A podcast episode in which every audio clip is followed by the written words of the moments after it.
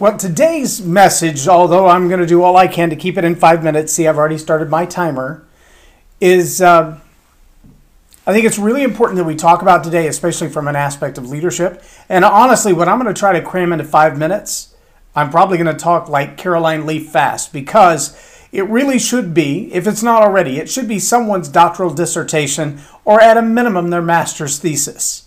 I want to talk today about a word that is probably one of the most derogatory, deriding, attack phrases currently being used in social media and media across the globe. Two words strung together with the very purpose of intimidating the person they're slung at.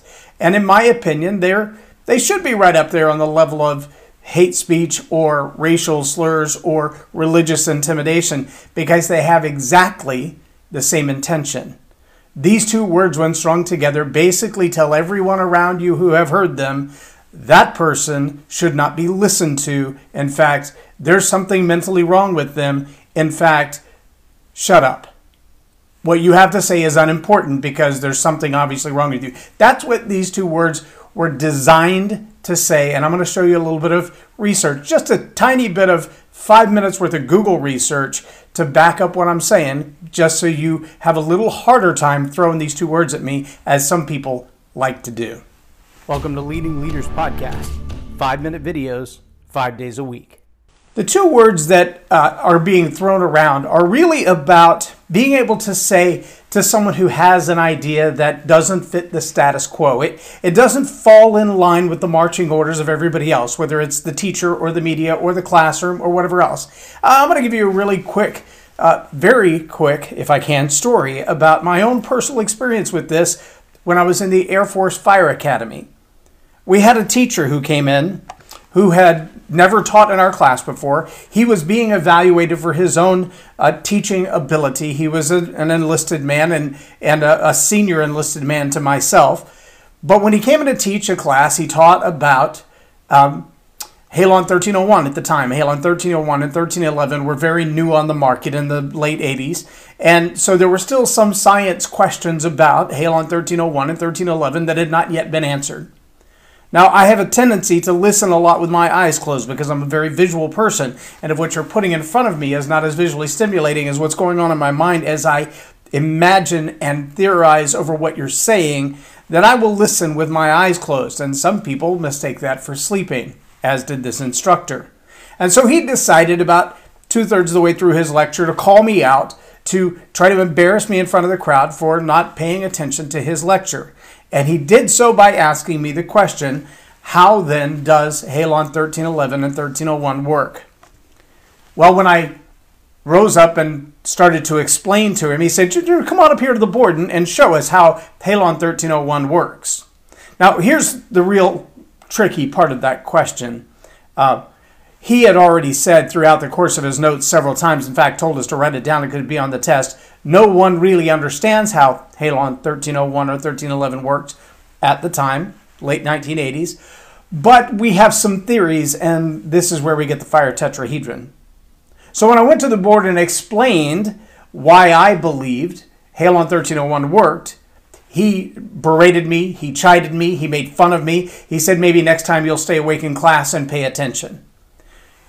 A little caveat that he missed was that the, the instructor who was actually evaluating his ability to teach stood up in the back of the room and said, Don't erase that yet. I need to get a picture of it um, because there's a really good chance he's right.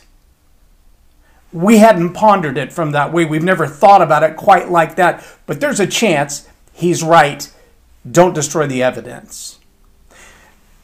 See, there are times that an outside theory, an idea that doesn't seem the norm, uh, questions the norm, and it really irritates those who value the norm, who really want things to stay just like they are, not to rock the boat. I can't tell you how many times in the course of my life in classrooms from middle school and high school all the way up through electronics engineering and fire academy that the students in the classroom would get irritated with me because I would ask questions and ask questions and ask questions and then ask more questions. And there were several times that I reached the point that the instructor would say to me, I don't know. You'll have to figure that one out on your own. You're over my head. Yes, I did have, yep, ran out of my five minutes, but I'm going on anyway. I, I did win the first place overall and first place physics science fair in high school twice. I also had scholarship for music, physics, and speech to go to university, but I didn't because I chose robotics and my girlfriend closer to home over going off to college. Turns out I didn't get any of the above. Didn't get the scholarship, didn't get the girl, didn't get the degree in robotics, and that's why I went to the Fire Academy. But I still love to study things that are beyond my ability to comprehend at the surface, which means yes, I'm always digging right behind the first level that most people accept. Most students in the classroom would say, I got it, I can pass the test. I don't care if I truly understand it. I get it enough to pass the test. Let's move on. My curiosity doesn't stop there. Not with neuroscience, not with leadership, not with faith, not with my religion. It doesn't stop there. I keep digging. I keep digging into the countercultural things. I keep asking the questions why and how did we get here? And I do believe that in our society today, there are certain cliques of people who are digging deeper to get to the real truth, and there are those who are simply going along to get along.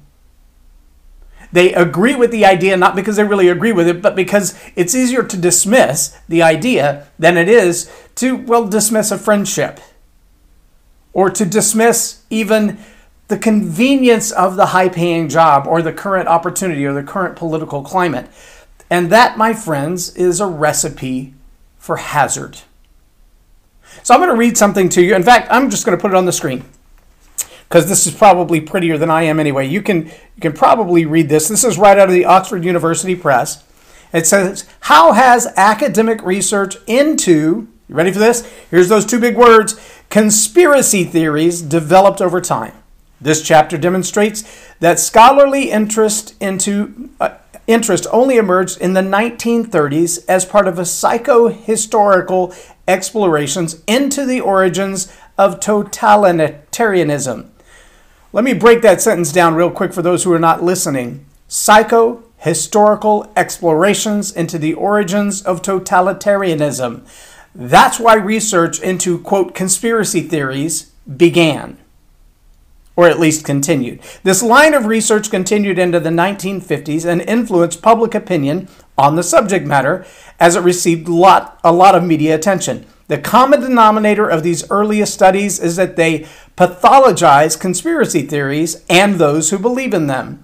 The tendency is to a certain degree palpable in the most recent research in social, psychological, and political science, which employs sophisticated sophisticated quantitative methodologies. Now, the, the key phrase in this entire thing isn't just conspiracy theories or psychohistorical explanations of totalitarianism, it's that these earliest studies, common denominator is that they pathologize conspiracy theories. So you got to ask yourself the question what does it mean to pathologize a conspiracy theory? Well, here you go. Right here on Google, on the dictionary.com, to pathologize means to regard or treat someone or something as psychologically abnormal or unhealthy. Most of the older theories pathologize same sex attraction. Are you catching on yet? To pathologize someone as being a conspiracy theorist is equivalent, in my opinion, to a racial slur. It's to say you're not mentally capable of understanding or there's something truly wrong with you. Let me give you a better example. Right here, just this is the same search, by the way. I just scrolled down. Oh, Jesus. I just scrolled down the page a little bit and I found this right here. It says pathologize. Definition of pathologize at dictionary.com. An example sentence from the web for pathologize. Quote, well, of course, people like Dr. Drew have to pathologize every behavior because it keeps their pockets lined. Are you catching on yet? There's a reason to marginalize and minimalize people who don't agree with you. There's a reason to pathologize or to accuse them of being mentally unstable or mentally unbalanced or there's just something wrong with you because you don't agree with me. That, my friends, is a rep- recipe for disaster. Remember, the Oxford University Press said the reason that political scientists and psychology research conspiracy theories is so that they can create the origins of totalitarianism and to pathologize those who hold the theories. Look, I don't expect you to agree with everything that I read. I really don't. I read a lot. And I intentionally read stuff from every possible angle. From every possible angle. I look into it, I dig into it, and I share the research that I come across. Some of it is from complete nut jobs, like myself who actually believe that there are people who have an agenda way outside the scope of what we would consider to be a normal agenda. And some of them hide their agenda and they lie about their agenda, and some of them are straight up about their agenda. And I'm okay with that. I'd rather you be honest about an agenda that, that doesn't serve me well. I'd rather you just tell me the truth so we can negotiate or at least talk about it but don't lie to me about what your agenda is and hide it behind something else and then call me crazy for exposing your agenda, which is, by the way, Ju- the reason Julian Assange is still in prison. He uh, exposed illegal behavior. Same with Snowden. He exposed illegal behavior. I don't care what administration was in charge when it happened. The idea of spying on American citizens is against our Constitution. We have the right, according to the Fourth Amendment, against illegal search and seizure. But when you can capture the data on my phone and use it against me in a court of law, yes, I know someone firsthand who can tell you that in interrogations and during their, what do they call that, discovery session, when they were being asked all the questions before they went to court, they were asked questions that they know for a fact came from content of a conversation in the shower in a private moment when their phone was turned off. I'm just telling you. This is firsthand from them. I'm the second hand. I'm telling you. So that makes it third hand information. But just do your research. Snowden and Assange were not making stuff up. But they're in jail not because what they discovered was wrong. They're in jail because they discovered it and they told the world about it. Silence those who dissent. Yeah, that's a Chinese communist government policy. That's a totalitarianism policy. That's not the policy of the U.S. It is not in our Constitution. We have rights against illegal search and seizure. We have rights against self incrimination. We have rights against limiting the speech and the opinions of people. So call me a conspiracy theorist if you want to. But you better be ready to back up what you have to say. And you better be open minded enough to look at the same issue from as many angles as I've looked at it and not just follow the party line, not just follow the story you've been told because it politically suits you. I don't care who the president is in office. Honestly, they can do more damage with a pen in 45 minutes than you can undo in 45 years.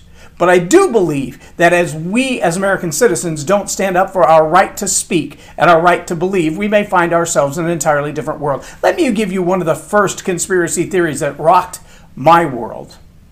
See, there was a guy who grew up in a humble beginning.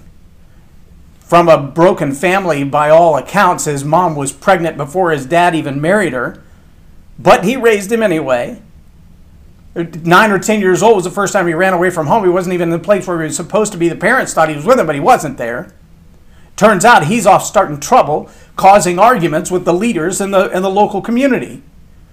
And this just continues all the way up to the point of his death. In fact, at the point of his death, he ends up getting himself arrested in the middle of the night in a park where he's not supposed to be with a bunch of other dudes.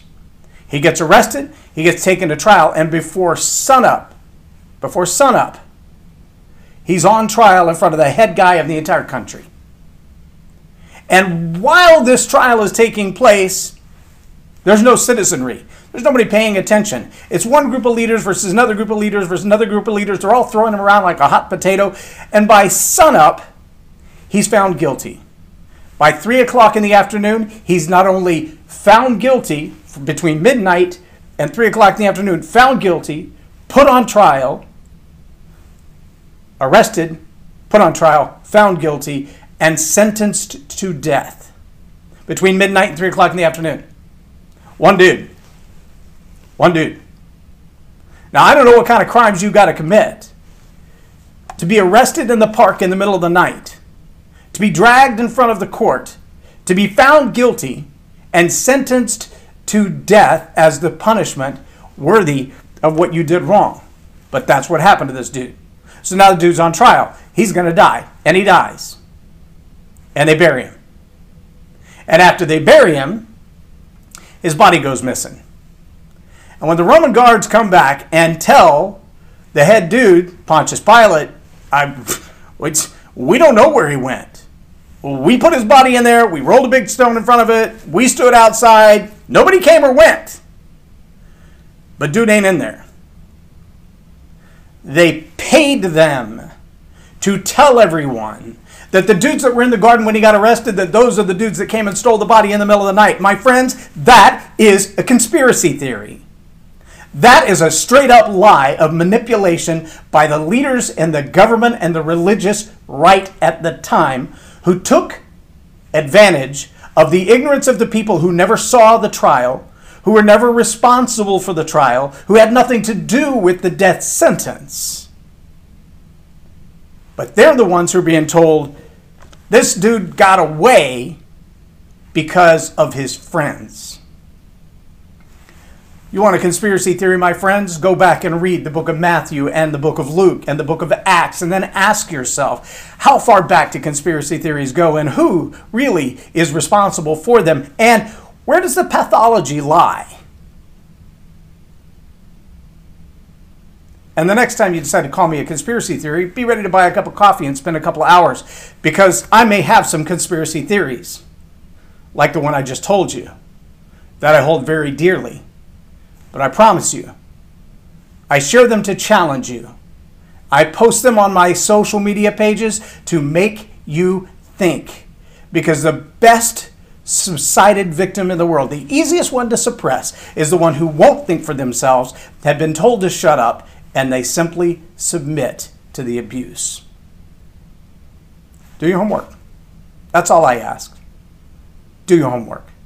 I'm Jay Loren Norris with Leading Leaders Podcast for Tell It Like It Is TV. Have a blessed day.